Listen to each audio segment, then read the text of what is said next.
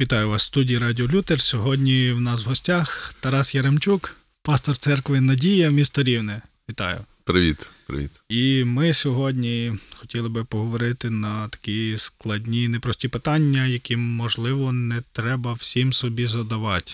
Ну, по ходу розберемось.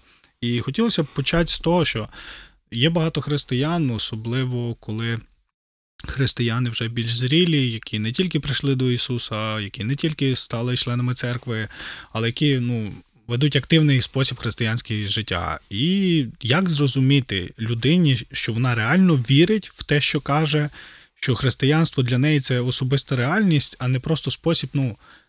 Ну, культурний елемент, який ну, всі так себе ведуть, мої друзі, знайомі, якби. Ну і це моя частинка, така культурна ідентичність, просто нічого особистого. Насправді, е, культурна особливість, і я би ще сказав, звичка. Я просто не вмію жити по-іншому. Просто не звик. Так от було з самого початку. Я тобі скажу, що в мене в житті було це десь до років 19, аж до моменту, коли я точно відчув, що Господь мене спас і пробачив. І це не визначалося якоюсь подією, не визначалося входженням в якесь нове служіння, це визначалося особистим спілкуванням з Богом, читаючи Писання. Але це був мій особистий досвід, як це пережив я. До цього я вже був майже два роки членом церкви, вже проповідував тата в церкві в селі, е, помагав вести малу групу, і до цього ще дитиною. Ну, такі, якби багато чого робив подібного до християнства, але потім почав вивчати писання разом з пастором, з Андрієм Корнічуком, до речі, і в нього вдома ми розбирали писання до римлян і почали говорити про писання, і чи дійсно я відчуваю свободу в Ісусі Христі. І коли я просто почав задавати ці, ці запитання, чи міг би я жити без, без е, якогось хайпу, скажімо так, без служіння, чи міг би я жити без християн інших. Насправді, насправді це дуже добрі е, такі милиці для життя, але без них так само треба вміти жити, якщо раптом ти ну, залишаєшся сам десь. І тоді прийшло відчуття потреби в Бозі, потреби в спасінні, і саме спасіння, розуміння того, що я тепер маю стосунки з Богом. І насправді тоді життя моє наповнилося дійсно змістом не культуральним, не звичаями, а дійсно стосунками з Богом, і з них уже почали випливати і служіння, і вплив, і так далі. Іноді доводиться стикатись з тим, що люди кажуть: от е, в мене там були друзі, знайомі, чи коли батьки розказують, що це були діти, і вони поїхали в інші. Ну вони були такими хорошими християнами, там активні завжди в церкві, все. І раптом вони поїхали в інше місто на навчання. Все. Все їхнє християнство зникло. І як ну складно, чому? І ну, внаслідок цього, що не треба відправляти людей десь в інші міста. Тобто, якщо вони духовно не, не готові до цього, ще щось, ще щось, ще щось. Але насправді виявляється, що це просто був культурний контекст, все, нічого особистого. І, і тут питання: які питання чи які речі варто робити для людей? Не для того, щоб їх там загнобити, що вони не християни, Угу. а просто для того, щоб їм допомогти розібратись, що це для них. Угу. Це, вони справді в це вірять, чи просто якщо вони хай спробують скажуть, що не вірять. Насправді, давай будемо чесними. Я, як батько, не хотів би, щоб моя дитина пережила все для того, щоб зрозуміти, що я її люблю. Тобто їй не треба просто десь піти з дому і там не, не ночувати в хаті місяців два, і потім вона повернеться, і я їй скажу, я тебе люблю. Тобто вона може продовжувати бути в моєму домі, я буду про неї турбуватися, і навіть якщо вона цього не відчуває, я її люблю. Тому я вважаю, що не треба е, так само радикалізувати, що ніби кожен має десь спробувати ось того життя, десь от смикнути е, гріховних якихось речей, для того, щоб раптом відчути, що о, то я не вірю в Бога. Ну тобто не треба спробувати все в житті для того, щоб на- нарешті е, осмислити потребу в Бозі. Тому я думаю, що культурний фон, в якому виростає людина, дитина, це в принципі непогано.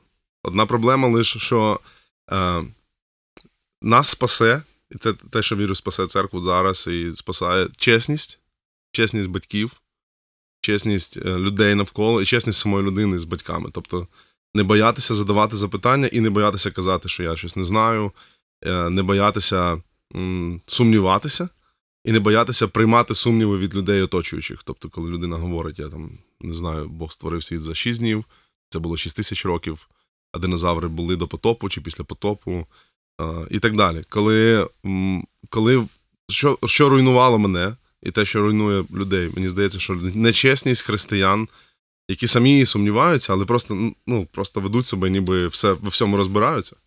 І знають всі відповіді, і Ну, це реально збиває. Так сумніватись гріх. Ну, треба вірити, ми маємо вірити, а сумніви це те, що руйнує віру. Якби, е, якщо хтось скаже, що він сумнівається, то йому скажуть, брат, сестра, знаєш, давай ми з тебе помолимось, не знаю, сходи до пастора. Ну, мені здається, що це більше ти говориш як е, про якісь особисті моменти. Насправді, коли ми говоримо, чи сумніватись гріх, ну, не думаю, що це гріх. Сумніватися і залишатися в сумнівах, не шукати істини гріх. Е, от мені б скоріше так би здавалося. Але коли ми говоримо про е, людей, які. Я так скажу, що деякі християни сіють більше сумнівів е, своїм життям, ніж світ сіє. Тобто, коли люди не вірять, не, ну, не вірять в те, що вони моляться, коли люди е, ведуть себе так абсолютно відмінно в зібранні, на служінні і вдома. І це те, за що я переживаю сам, мене троє дітей. І це, це, мабуть, найбільший мій страх бути іншим вдома і на служінні. І це те, що я ніколи не бачив свого батька. Він завжди був однаковий, він, можливо, не був ну, просто простий чоловік, і те, що мене зачепило так само в своє життя, щоб я, щоб я вирішив далі жити з Богом. Але це так само те, що зруйнувало багатьох християн, коли оця різниця між тим, яким людина видається, і людина, яка насправді є, це, це просто те, що вбиває стосунки і- бажання, і те, що ти кажеш, є сумнів.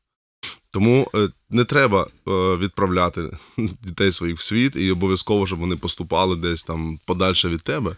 Але в той же час е, треба бути чесним щодня для своїх дітей. Тут не про те, що треба відправляти. Це дуже часто, ну, якби питання, якщо дитина вибирає, куди піти навчатися, якщо немає того навчального закладу, то що доводиться робити без різниці, хочеться, не хочеться. Ну, іноді навіть це переїзд в іншу країну. Мгм. Але питання в тому, що якщо ми переконали себе і ту людину, що вони християни, все має бути добре, а потім виявилось, ну насправді культурна, вони просто були залежні від культури. Тобто, які питання доречно їм з ними, з людьми проговорювати, можливо, для себе задавати, щоб для себе визначитись, не для когось. Тому що ну, для більшості не буде ніякої різниці. Чи хтось грає, чи хтось просто є християнином. Це ж в першу чергу буде для людини різниця. Коли ми говоримо про. Ну, перше, що я хотів би найбільше сказати, що в цьому немає ніякого страху, що на певному етапі життя культурний фон і сім'я є таким милицями для того, щоб людина рухалася. Це вперед. дуже добре. Так. Ну, це ж Так, тобто ми не говоримо, що це якби ні, ні, треба, щоб людина пережила всі гріхопадіння і все можливе, це точно. Але щоб задавати які запитання, я би е, завжди бив на відсутність, ну якби проводив би людей на відсутність служіння, але на присутність Бога. Чи може людина бути е, з Богом, якщо в її ніхто не помічає? Е, коли е, дивлюся зараз от по церкві там з молодими хлопцями, дівчатами, і е, спілкуємося, і так виходить, що поки людина в служінні, ніби все тримається, але потім або служіння змін зникає, або те, що ти кажеш, переїзд якийсь, або якісь інші умови. І відходить, і питання лише одне залишається. Якщо людина з Богом, все в неї нормально, то не, нічого не змінюється. Ну окей, якесь інше служіння буде, або якісь інші люди навіть будуть. Тому е, я завжди би задавав запитання лише одне: що стосується людини і її стосунків з Богом. Як це, як вони проявляються, що останнє Бог тобі говорив через писання, твоє відношення, твоє відношення до писання, е, як ти молишся, як молитовне життя твоє, твоє ставлення до гріха. Це ті речі, які, які я практикую в своєму житті, те, що брати мене питають, коли ми зустрічаємося на дегрупу або так просто з братами спілкуємося. Ще одне питання: чи хвалишся ти? Чим ти хвалишся? От просто подивитися на інстаграм людини, соціальні мережі, просто про що вона говорить. Е, людина завжди буде хвалитися тим, що для неї цінне. Якщо реально все, що вона хвалить, це як вона грає на скрипці чи десь співає, десь проповідує і нічого ніколи не закидає так от свого особистого переживань своїх, то тоді я би був дуже сумнівався би, що ця людина залишиться вірною Христу от в будь-яких обставинах. Наступне таке питання: от е, для України це достатньо новий досвід, хоча ми знаємо там і біблійно, і з інших країн що це нормальний поширений спосіб, як служіння на повній підтримці. Це там місіонери, пастори, ще ну будь-які сфери діяльності. І дехто каже: ну, ти не розумієш, це проблема, це може бути способом просто зробити кар'єру. І в мене завжди питання: ну, а це добре чи погано? Я так скажу, що чув колись таку приказку е, про одну із професій. Каже: не хочу працювати і не хочу вчитися, то піду в поліцію. Знаєш. Ну, в міліцію тоді ще казав. так. Е, І якби дуже шкода, що деякі люди не, реалізу... не можуть реалізувати себе там як в політиці, в бізнесі, і вони йдуть в церкву. Ну, вони вміють гарно говорити, там скласти два речення докупи, прочитали чотири книжки, і в принципі вже можна бути проповідником. Е, Якщо в тебе ще є голос такий, більш-менш як у декого з нас, то в принципі все буде підходящим для того, щоб бути хорошим спікером. Е, Тому я не люблю слово спікер. Я люблю слово проповідник, бо це абсолютно для мене інші речі в церкві. Це можливо інша тема. Але е, чи може це бути причиною людей? Ну, робити кар'єру людей, звісно, може бути. На жаль. На жаль, переростає це в якусь професійну діяльність, переростає в заробляння грошей або заробляння влади, впливу, слави, якихось дивідентів. На жаль, чи я таке зустрічав, так. І чи я з цим борюся в собі, так само, однозначно, бо останніх сім років моє життя пов'язане з церквою.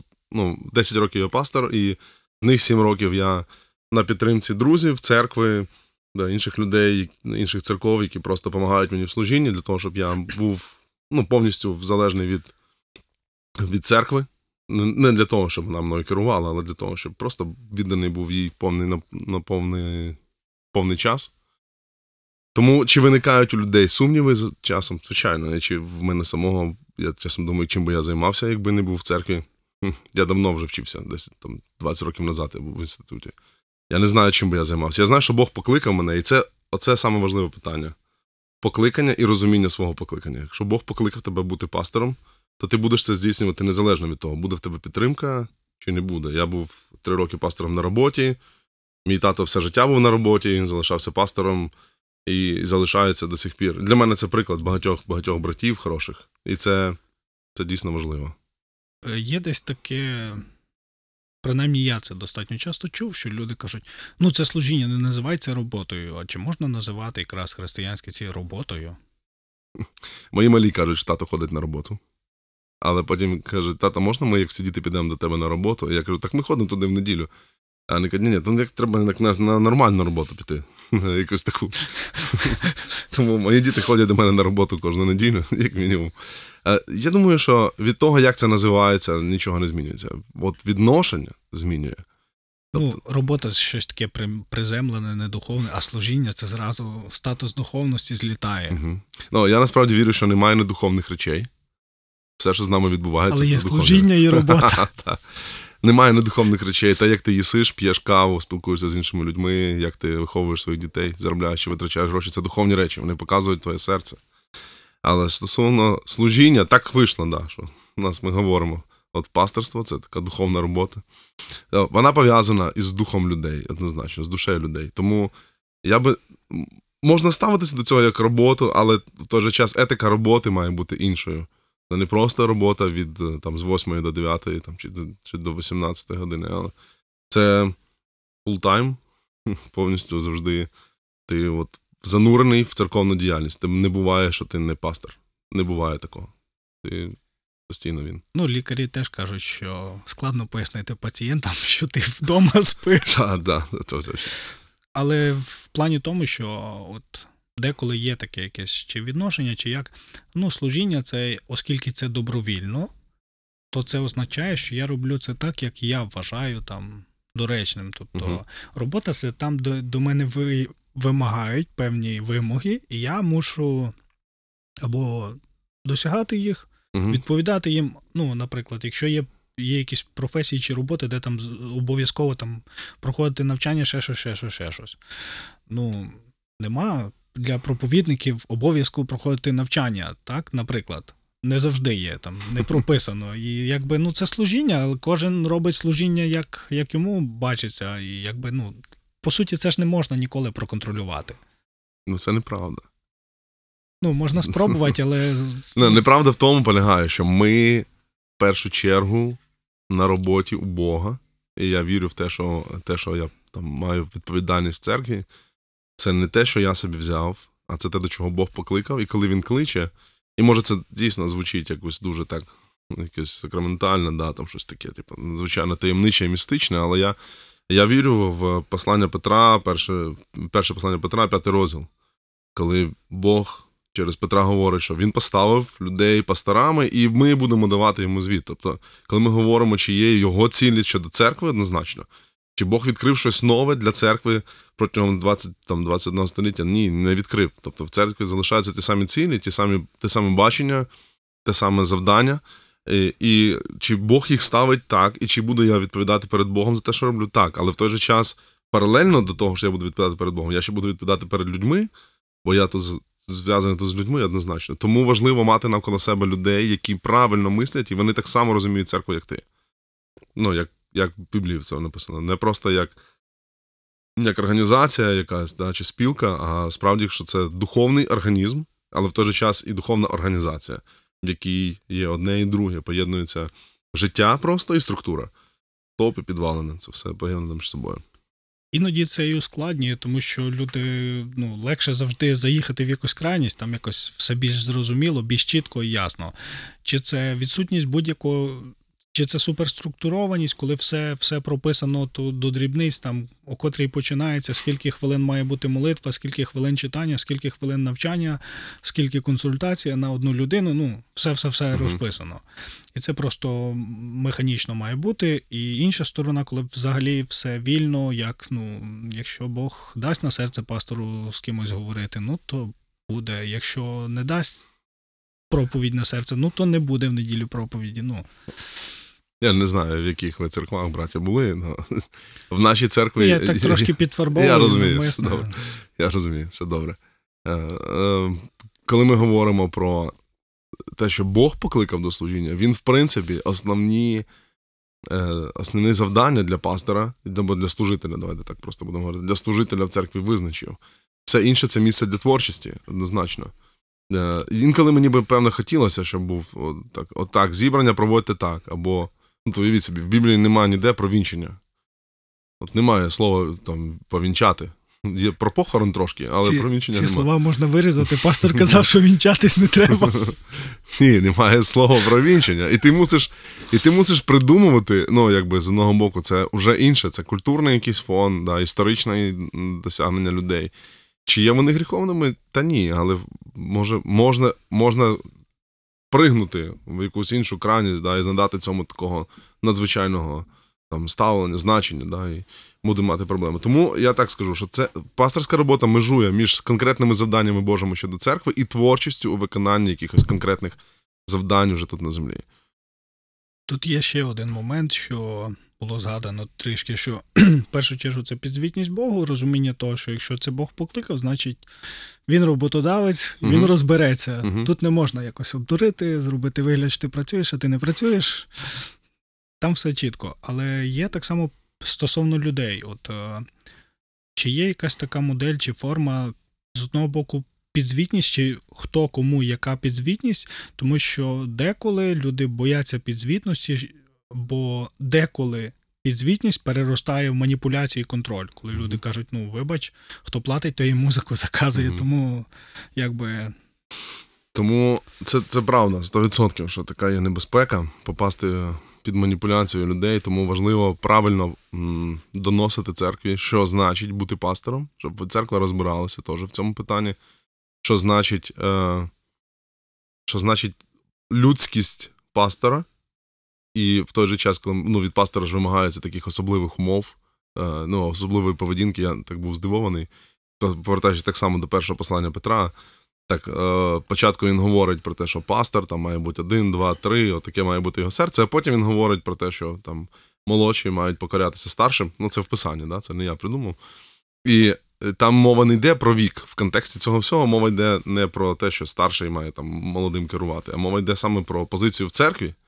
І що якби люди, які не мають церкві позиції, вони мали би прислухатися до, до пастора. І так цікаво, я проповідував на один уривок і на другий. І то все, що стосується пастора, яким він має бути, то правда, 100% він має бути святішим, крутішим і так далі. Все це в нього має бути. Але як раптом мова йде про те, що якось треба зараз, е, окей, якщо я таким маю бути, то і ти маєш покоритися не покорятися, але коритися, то типу, та ні, пастор, ти ж така сама овечка, як я.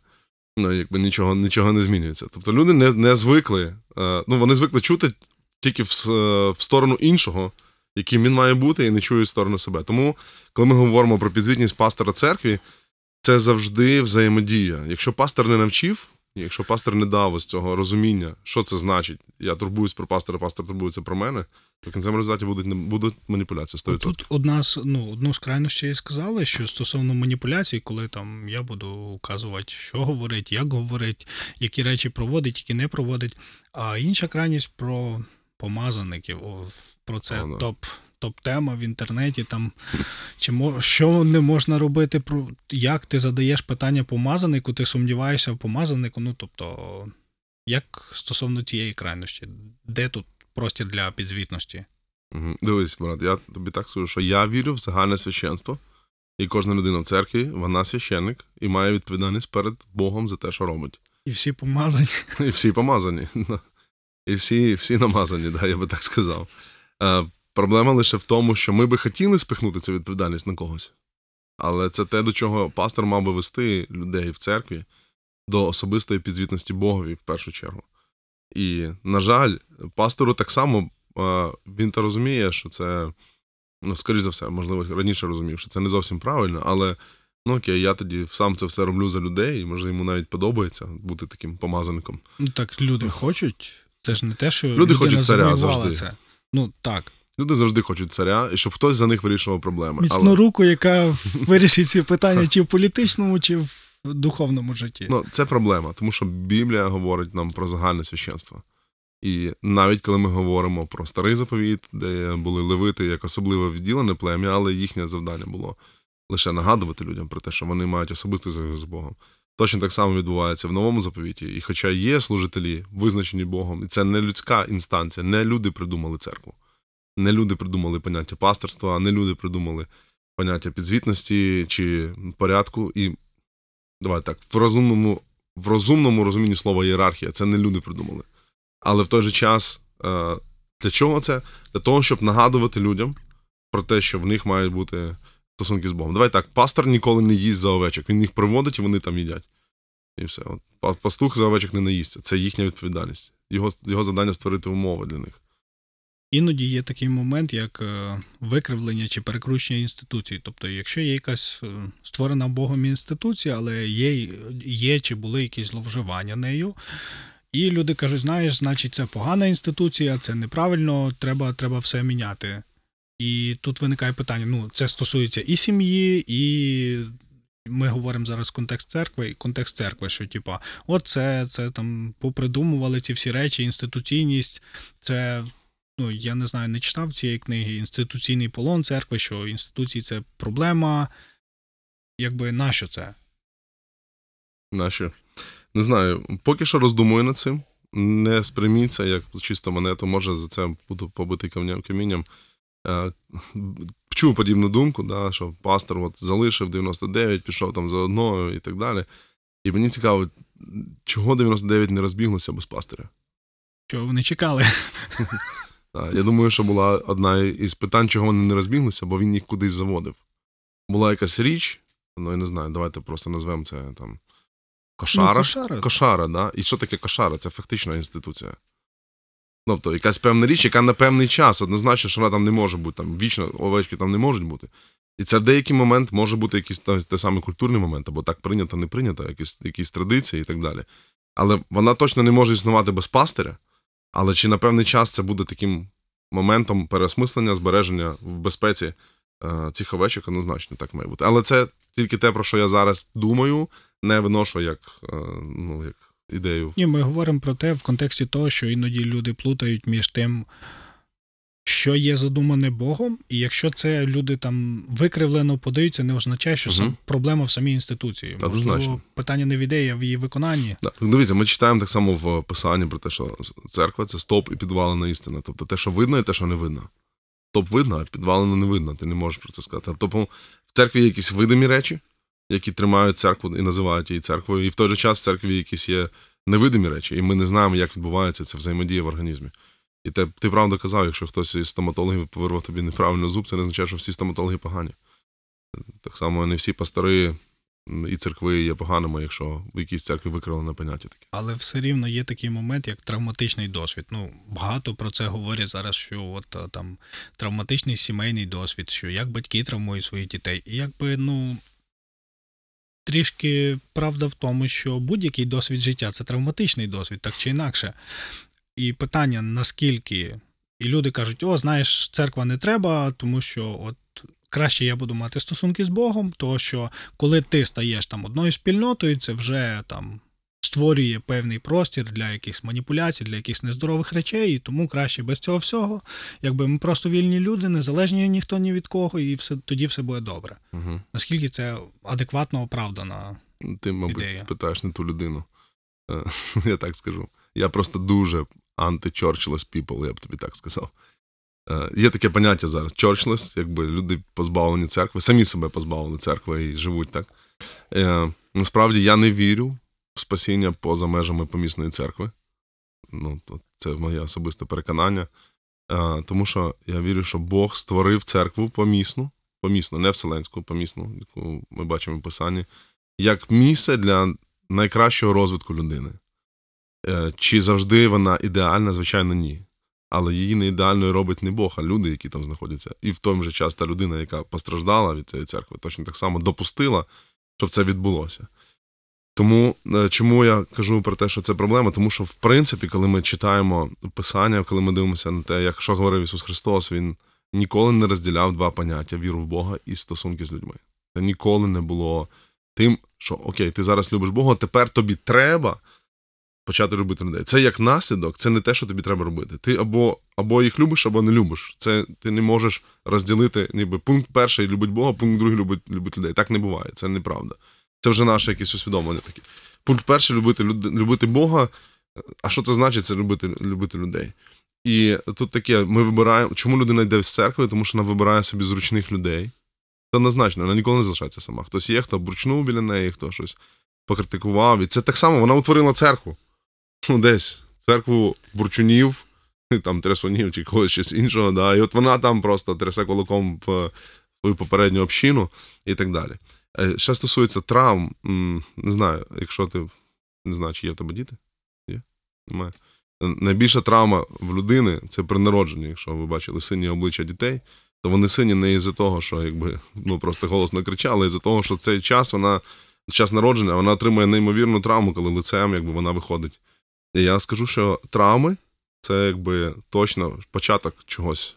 І тут питання в тому, що ти будеш далі. Ти будеш вмирати чи будеш жити? Це вже від тебе залежить. Ну, ми не говоримо про якісь е, нездорові с- общини, які перетворились в якісь тоталітарні речі чи ще щось. Ми говоримо за те, що наскільки це ну, загальна риса, що насправді, ну, коли ми кажемо, що нас травмують, ну так, але й ми травмуємо. Однозначно. І питання, де, де, де цей баланс, як зрозуміти, що це нормальна церква, недосконала, але звичайно нормальна церква. А це, це щось деструктивне, як би вони себе не називали, ну звідси треба йти. Все ж таки. Давай е, скажемо так, що е, ідеальних церков просто не існує. Є церкви, з яких я беру приклад, да, і читаю книжки їхніх пасторів, і дивлюся їхні трансляції зібрань, і надихаюся ними, але ідеальних церков просто не існує, і їх не було ніколи. Жодна церква не була. Просто подивіться в дії святих апостолів, перші розділи, найкращі пастори Петро, Яків, Іван, вони всі там пастирюють, і тут приходять, слухайте, хтось обділяє вдовиць.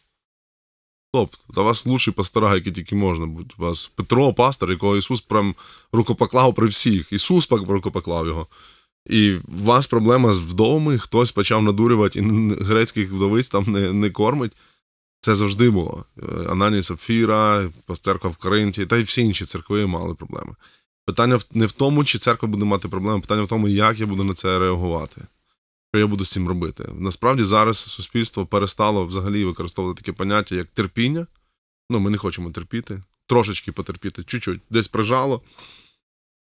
Все, це, це можливість піти.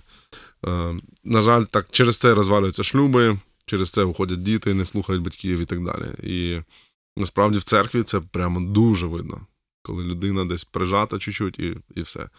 Чи момент виховання передбачає е, біль? Звичайно, завжди. Бог так виховує свій народ. І так Бог виховує нас. І тут е, без цього просто не уникнути. Ну, неможливо просто не, пережити біль. Е, Тут теж є питання, як е, зрозуміти людям для себе. Не про когось, а для себе, що я оправдовую насправді проблему, чи я з нею працюю. Бо є моменти, коли є якісь нездорові речі відбуваються. Мгм. Ну, з одної сторони, це зрозуміло, природньо, а з іншої сторони, ну це не є нормою, це те, що має бути. Це те, що є, але це те, що не має бути. І з цим треба щось робити. Але тут кажуть, «Ну, подивись навколо. В інших ще гірше. Мгм. Ми ще нормально йдемо. Це дуже допомагає. Я думаю про те, що мужність спасає. Мужність спасає, коли ти просто говориш, і коли пастор мужньо слухає, а людина мужньо може сказати, і після цього якби в людей є далі діалог.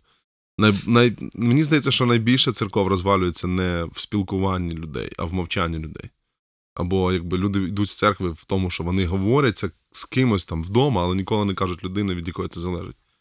Щоб вона це поміняла. І от в цьому проблема. Але питання не тільки про ті, що розвалюються, тому що спільнота може жити, якщо це дуже дуже дуже велика спільнота, то вона не швидко, принаймні, я думаю, розвалиться, але там можуть бути багато нехороших процесів. І як людині зрозуміти, що насправді я знаходжуся в цьому якомусь нездоровому процесі? Можливо, я є його автором цього процесу. Угу.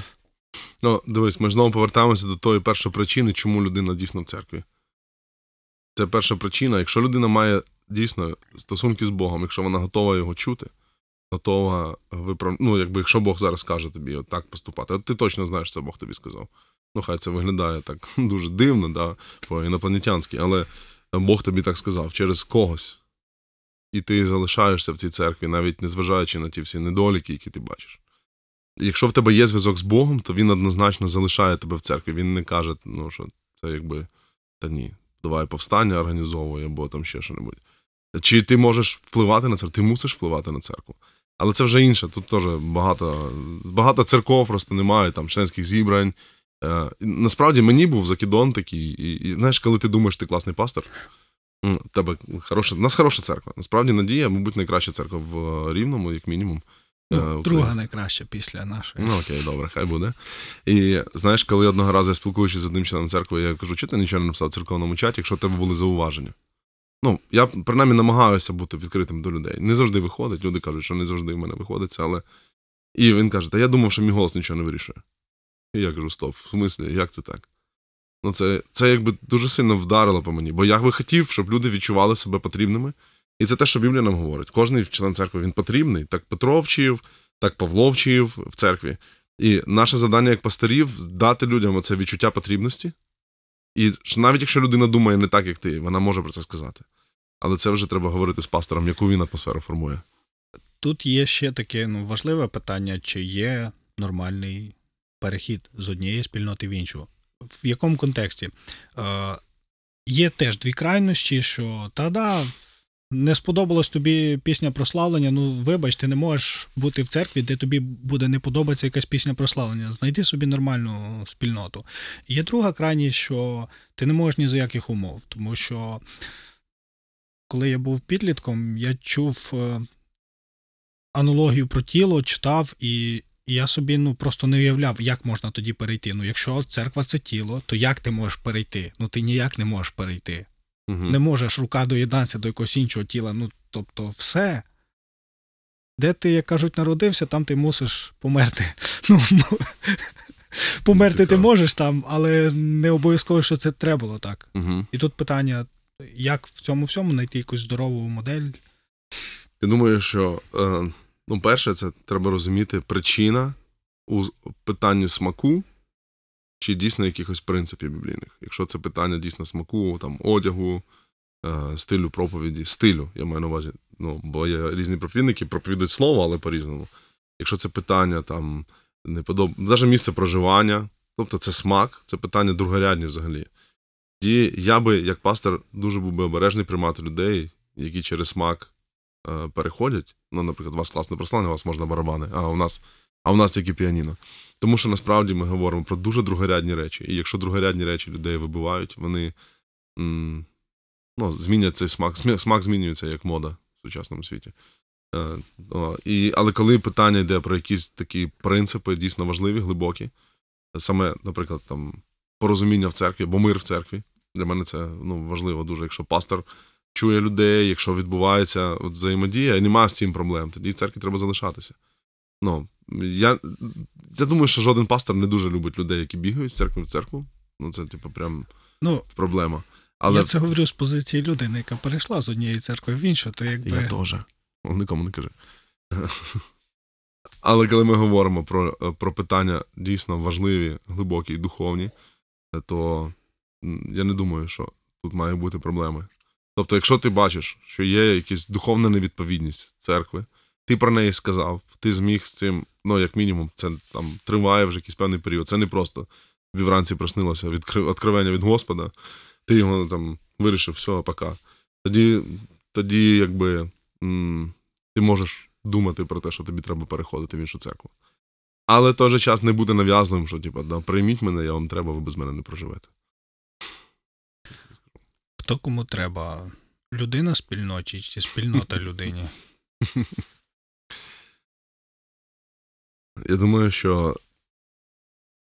Та ну, що це за запитання? Та вони якби неможлива спільнота без людини. Звичайно, воно, воно взаємодійне, я не знаю. Ну, я маю в контексті на увазі, коли людина якась вважає з якимсь ну, реальними дарами, що от прям спільнота не зможе без неї. І якби що все тепер особливий статус, тепер всі мають там підлаштовуватись під мене, тому що, от бачите, в мене є такий дар. Ви цього потребуєте, так. Мгм. Ну тепер я буду диктувати умови. Такій людині треба спільнота. Точно. А цій спільноті така людина не треба, так скажу. Я просто думаю про те, що немає незамінних людей. І насправді це мій найбільш один із моїх ще одних страхів, як людини. Це ну, ну от просто чи церква мусить існувати без.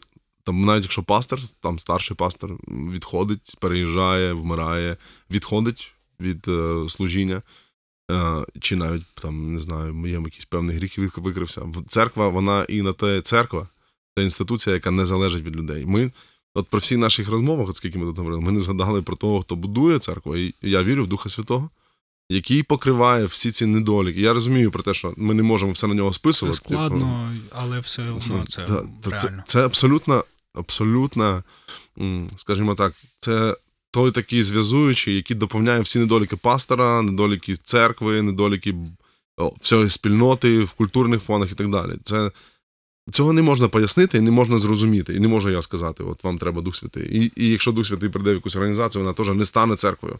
Ну там да, на роботу в ІТ прийде Дух Святий і скаже, от, типу, тепер ви церква. Так не буде. Але от саме те, що Бог зберігає свою церкву, він турбується про неї. Це не залежить від людини.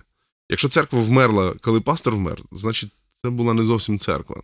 Ну, якби я би так сказав. І це насправді дуже страшно. І наостанок є такий завжди це цікавило питання, чи може служитель з будь-якого служіння стати звичайним членом церкви без певного статусу, чи це пожиттєво? Дивись, я давай скажу свій, свою якби, думку, як я собі прийняв з писання. Е, я, не, я люблю новий заповіт, дуже люблю новий заповіт, але часом читаю старий теж. Ну, мушу, проповідувати ж треба. Да? Е, є, в Біблії є ідея про служіння левитів. Е, вона полягає в тому, що в 25 років левити починають служити. Служінням вони приносять жертви, вони там носять всі е, кілочки, намет для намету та цього, приносять жертівник і так далі, там умивальниці.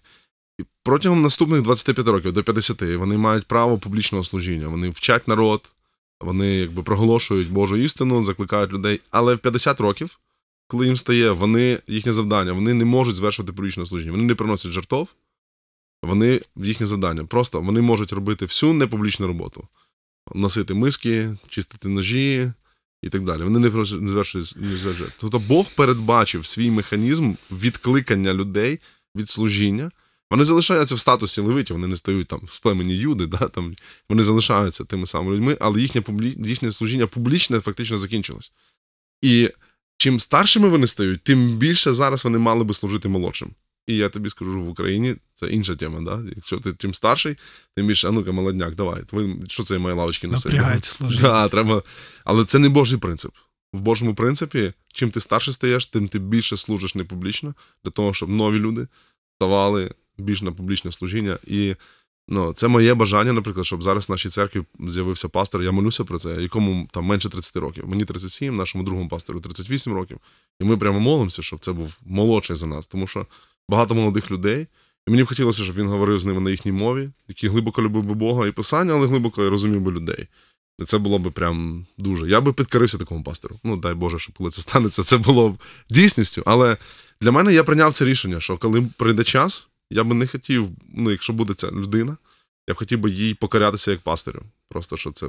І це нормально стати е, на позицію, типу, ну, я не знаю, умовно нижче, ну, в нормальному розумінні цього слова, да, без всяких там. Не видумуйте того, що я не казав, не кажіть. Е, просто постати рядовим членом церкви, бо я в кінцевому результаті є рядовий член церкви. Я точно так само член церкви, як всі інші люди. Мені так само треба дбати про чистоту свою особисту. Так само треба ходити на зібрання, читати писання, як всім людям, не тільки тоді, коли я готую проповідь. Так само мені треба молитися, працювати на роботі і так далі. Тут є проблема в контексті стосунків, що людина каже: ну добре, зараз я потрібен, потрібна в ролі служителя, а потім, коли це забереться, то якби все, нема нічого, нема відносин, нема нічого. Я думаю, що треба, ну, якби. Я думаю, що твій досвід завжди буде доречним, і твоя, е, твої, твої, якісь переконання, твої знання, як людина, яка прожила якийсь певний період, вона завжди буде доречним. Але якщо ти втратиш в стосунках за час твого розквіту, то тоді нікому воно не треба буде. Якщо ти будеш просто знаючи правду, але ти її собі сам знаєш і всім розказуєш, то потім, коли ти станеш е, старим і непотрібним, ніхто тебе нічого не спитає. Тому я думаю, що стосунки визначають все. Тобто, неважливо, який тебе статус, якщо тебе хороші стосунки з людьми, якщо ти реально був щирим, відкритим з людьми, то навіть в старості, якщо в тебе немає позиції, ти все одно залишишся цим чоловіком. Наостанок, оцей момент хотілося б прояснити. Дехто каже, ну ти ж розумієш, для того, щоб мати там.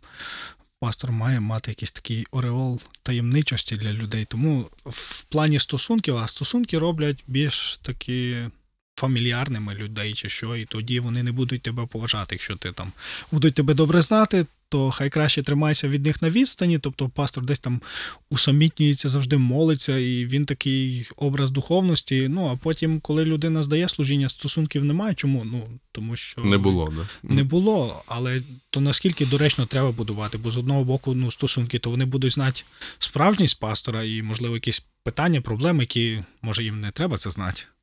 Це насправді небезпека, бо коли я був молодшим і проповідав, деякі брати до мене підходили і казали, не розказуй людям, як ти сварився з жінкою. Ну, я прям, знаєш, закидав з проповіді там, там через Наташкою там налупив її. Ну, не було такого, чесно, не було. Прости, Наташа, прости мене, Наташа. Але якби з одного боку. Це не всім підходить, але з іншого боку, я не хотів ніколи, щоб люди думали, що я абсолютно святий. Е, Для цього в мене, наприклад, е, я взяв собі принцип, який мене навчив мій пастор, той, що зараз зі мною пастирює, Віталік. Він е, говорив, говорить постійно про те, що впускай в своє життя простих людей. Не обмежуй себе колом спілкування тільки там особливих братів, якихось, які мають статус в церкві, так само. Просто впускай в своє життя простих людей. І, наприклад, в мене є де група, підзвітності. І це просто браття з церкви. Знаєш, там один механік, другий там робить меблі, третій кліпає футболки. Ну, прості, прості браття. І я прям безмірно їм вдячний за те, що вони ниряють в моє життя. Я підзвітний їм в своїй чистоті, в своєму читанні, в благовісті, в своїх стосунках з дружиною. І я максимально хочу бути чесним перед ними. Чи було це складно? Е, Та, а кому не складно бути підзвітним і бути чесним? Всім складно. Е, Від того, що ти пастор, нічого ж не змінюється. Чесності не додається. Да? Е, Просто ти мусиш більше навіть бути чесним. Тому я думаю, що це те, що робив Давид своїм, в своєму житті, пускав в життя простих людей. Це те, що я намагаюся в своєму житті робити.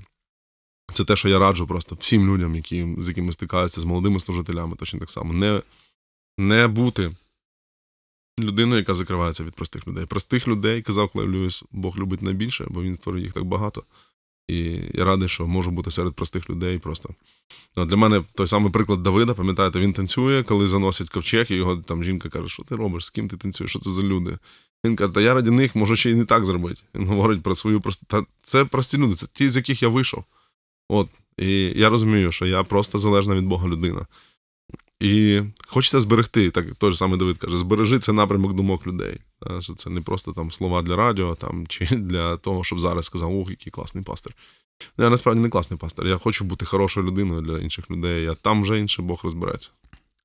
Дякую. Насправді багато таких складних моментів, але я думаю, що ми ніколи не ставимо собі за ціль е, розібрати когось чи якусь ситуацію навіть конкретно. Але я думаю, що коли ми проговорюємо якраз такі питання, вони дозволяють нам задавати собі ці питання в першу чергу. Аналізувати для себе Мгм. свій стан, можливо, своє оточення, як я на нього впливаю, чи які моделі створюю, чи до яких дотичний. Дякую.